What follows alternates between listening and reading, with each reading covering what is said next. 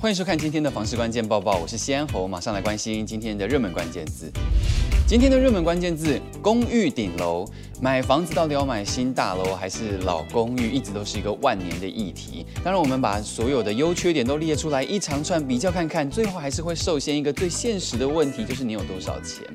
那如果预算有限的话，价格亲民的老房子通常都会是最佳的选择了吗？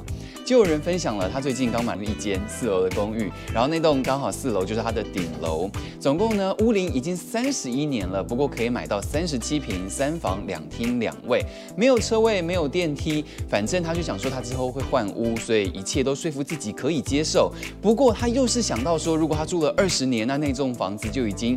五十年的屋龄了，请问这样还好脱手吗？买房嘛，本来美事一桩，但是网友热烈讨论的就是说，列出了老公寓的各种缺点，不过了像是漏水的可能性，没有电梯，没有车位，完全就不考虑，以后很难脱手。然后或是运气好，真的是整理过了，那运气不好就是住进去还要整理一次。或是公寓楼梯间很小，很多家电家具没办法搬上来。那现在没有电梯的房子，他宁可就不买了。很多人都说他很有勇气，因为觉得老公寓买完烦恼会更多。不过还是有过来人认为，买老公寓最关键的除了价格很好之外，另外一个就是地段了，因为地点够好，什么都不是问题。但是有结构专家也是提到，老屋的最大问题在于结构安全。有建筑师其实也指出过，RC 结构体的生命周期大概五十到六十年。虽然说还是要看这房子的管理维护，不过房子的耐震度是会随年递减的。此外，老房子的管线，管线生命周期二十五到三十年，也需要定期的来换管。好房网杂志也曾经列出了比较好算的贷款规则，也就是你的贷款年限加屋龄不要超过五十。如果你的屋龄已经是三十年了，那你贷款贷二十年就好了。另外还有一个算法，就是贷款年限加上贷款人的年龄不要超过七十五。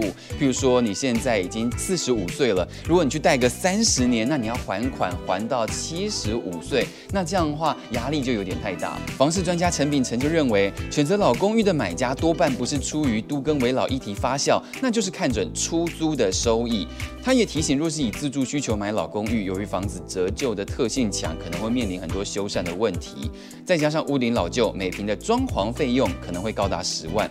尤其是公寓，通常缺乏专人的管理，追垃圾、收包裹，舒适度可能打折扣。最后就是有没有违法加盖的状况，也要注意有没有违反法规，以免入手之后反而成为麻烦。这些环节都要纳入考量。今天的精选新闻，首先就来看到了，千金难买早知道，十年前没有买房，现在可能要多花两百七十万。联征中心资料，年收在六十万以下的购屋族，房贷平均建估值，二零一二年只有七百二十一万，但二零二一年增加了两百七十一万，达到了九百九十二万。十年后的购屋压力指数大增百分之三十七点六。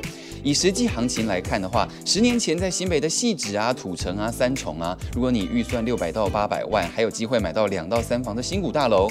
但是这几年房价上涨，现在新北市要买到条件好的两到三房，预算已经要千万元起跳了。那最近的升息话题，市场预估国内升息也不可能只有一波，所以在买房要计算房贷的时候也要注意。那如果你现在预算有一千两百万，在双北想要找屋龄比较新的房屋，可以选哪里呢？多数网友认为，以这样的预算想在台北找十年内的两房含车位根本不可能。新庄、中和、永和、板桥基本上也没有了。那如果林口、泰山不是没有，只是坪数可能会有点小，而且会没有车位。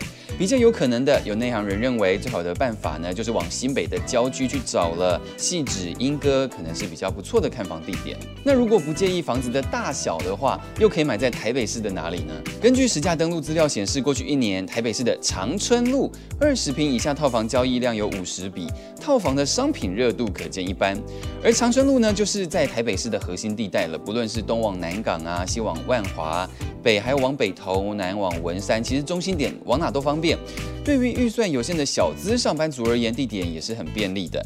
在地的房仲分析，长春路的建物种类很多，无论是有预售屋，或是屋龄超过四十年以上的华夏都有，有灵异豪宅，也有住商混合，区域的单价落差就很大了，是必须要仔细挑选的。